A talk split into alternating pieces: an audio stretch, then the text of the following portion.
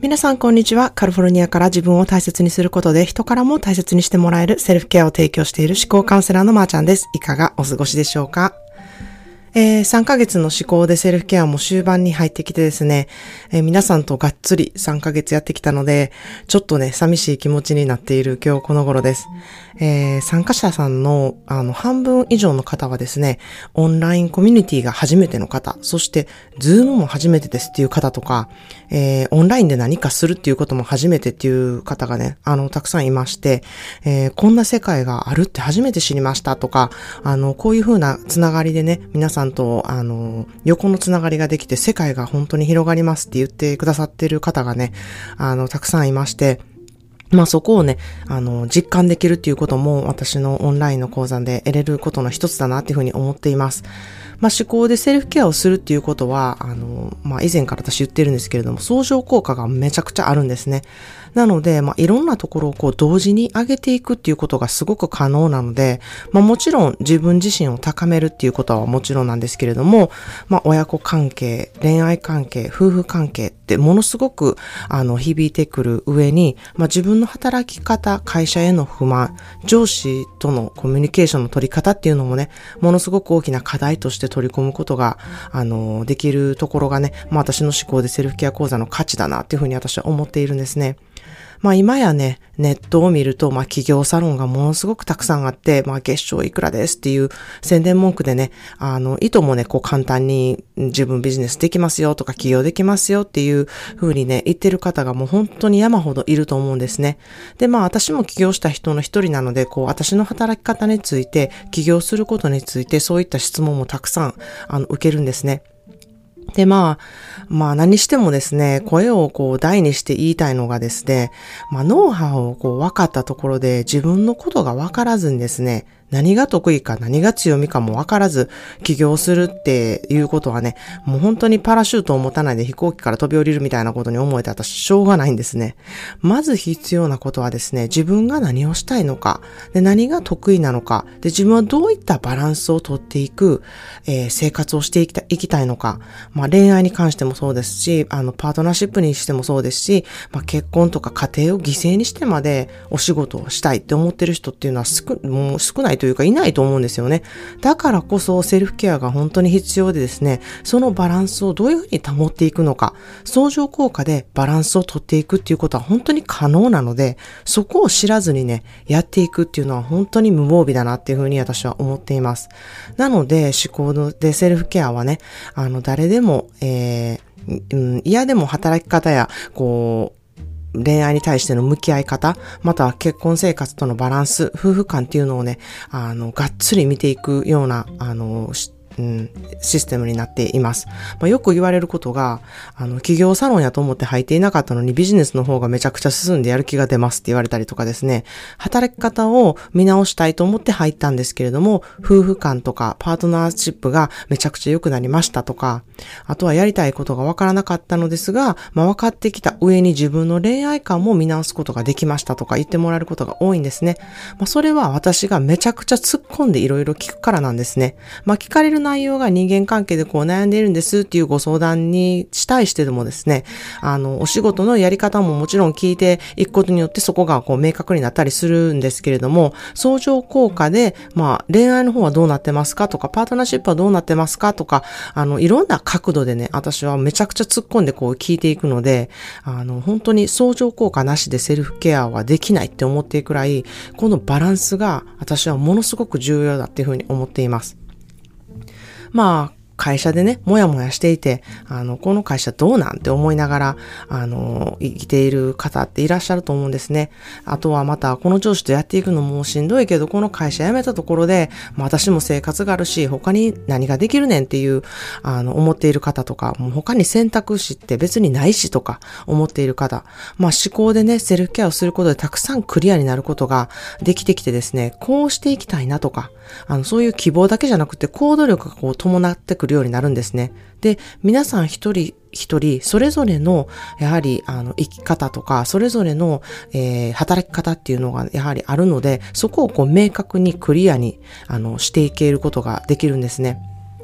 で、あの、まあ、何かね、急に変えるってやっぱりリスクを負うので、すごい怖いんですよね。しかし、あの、思考トレで自分がどうなりたいかとか、どうしていきたいかっていうのを明確にしていくとですね、自然と行動力になっていくので、リスクもめちゃくちゃ少ない上に、恐怖心からも、あの、こう変わっていくのは嫌やっていう風にならないで、うん、あの、恐怖心から変わっていくのではなくて、こうしたいっていう思いでね、徐々に変わっていくので、そこがね、本当に思考パワーの素晴らしいところだなっていうふうに私は思っています。まあ、もしかしたら、企業に興味があるなって思ってるのは、会社で働きたくない逃げ道かもしれません。で、あの、まあ、それでね、なんか起業した方が楽やなとか、あの、嫌なところばっかりやっぱり見て、見えてくるので、起業の方がなんか楽にな、楽なんちゃうかって思ったりとか、いい風に見えたりとか、することもたくさんあると思うんですね。まあ、しかし会社っていう組織もね、素晴らしいところがたくさんあるんですよ。で、会社で、あの、働いている方はそれを利用しているでしょうかっていうふうに思うんですね。それとも会社に利用されてる側になっていないでしょうか。えー、会社とか上司に不満がある方は、あの、とてもね、感情的にこう接する人が多いからじゃないかなっていうふうに思っているんですね。これだけ頑張っているから思いが伝わっていたらいいのにとか、これだけ頑張っているからこういうふうに、あの、言ってくれたらいいのにとか、こう感情移入しすぎなんですよね。で、会社って、まあ、大きな組織なので、そんなこと一人一人にやってられないんですよね。まあ、悲しい現実なんですけど、あの、会社をもし運営してる人の身になってほしいなっていうふうに思うんですね。その立場で考えると自分のようにその感情移入をしていろいろ言っている人、一人一人にそれは対応できて、できるのかっていうことをね、ちょっと考えてほしいなっていうふうに思います。だからなるべく感情移入せず、淡々ともシンプルに仕事をこなして、言われたことに、あの、従う。まあ、それに思うことがあれば、それに、あの、うん、あ思うことを伝えるっていうこと、それを感情移入せずに伝えるっていうこと。まあ、会社はそういうところだと思ってね、出入りするっていうこと。あの、か学校と違ってね、友達作りしなくていいんですよね。で、残念なニュースなんですけれども、会社ってあなたの代わりになる人山ほどいるんです。それを、まず、自分で心得ておくことっていうことがものすごく大事なことだなっていうふうに思います。だからその中でうまくやっていくには会社内でもし心がつながる人ができた場合はめちゃくちゃラッキーなことで、それは大事にしようってする。あとはね、友達はできないっていうことをデフォルトにお仕事をすること。で、情熱をね、人とうまくやっていくことにフォーカスすることではなく、仕事の内容にフォーカスすることっていうふうにね、あの、情熱っていうか、あの、エネルギーを使ってほしいなっていうふうに思います。まあ、と言ってもね、やはり人間同士の付き合いで、まあじゃあそんなん言ってても難しいわっていう方、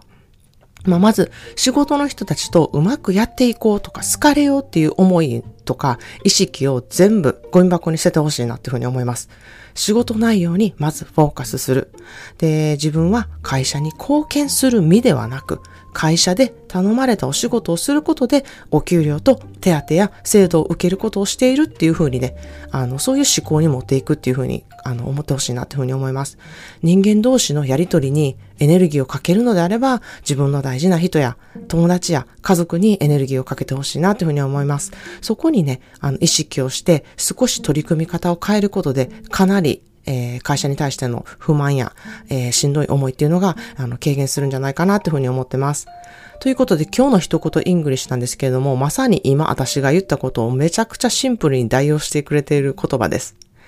Not everyone at your workplace is your friend. Do your job, get paid, go home. 職場の人はみんなあなたの友達ではない。仕事をしてお給料をいただいて家に帰りなさい。っていうもうめちゃくちゃシンプルな言葉でもう本当にその通りだななんですよね。Not everyone at your workplace is your friend. Do your job. Get paid. Go home. 職場の人は皆あなたの友達ではない。仕事をしてお給料いただいて家に帰りなさい。まさにシンプルでそういうことだなっていうふうに思います。そう思うことで、まあエネルギーのね、かけ方がシフトするのではないかなっていうふうに思います。反対にもしこれを聞いている方のね、パートナーが、えー、会社に行ってらっしゃる方は、立場が少しわかるんじゃないかなというふうに思います。家という場所、自分という立場っていうのは、会社とは違う立場であること。だからこそ自由でいたいとか、感情を出したい場所なのかもしれないんですね。ということで、えー、まあ、それぞれね、付き合い方もまたあるんですけれども、心を無にして会社でいること、だからこそほっとした瞬間にメールで繋がれる心を許している友達やね、家族の存在が大きいんじゃないかなっていうふうに思います。ということで今日は会社で働くことにもやもやしている方へ、思考でセルフケアをすることで自分の働き方、心の持ち方やエネルギーの使い方が明確になるっていうことについてお話していました。えー、私の新しい3ヶ月、えー、講座はは9月開始となっています。興味のある方は、えー、あの、ぜひ公式 LINE へ登録してみて、まずね、セルフケアワークっていうものを私、あの、お出ししているので、それをやってみてほしいなっていうふうに思います。私からのフィードバックを無料で受けることができますので、何か気づきになることがあると思います。毎回言ってるんですけれども、公式 LINE は私本人が必ずお返事しています。皆さんとのメッセージのやり取りをすることをいつも楽しみにしています。それでは皆さんもいろいろいてよしで素敵な一日をお過ごしください。Thank you so much for listening to today's podcast. Please subscribe and share. ためになったエピソードは SNS でシェアしていただけるととっても嬉しいです。See you in the next episode. Have a wonderful self-care day. Cheers!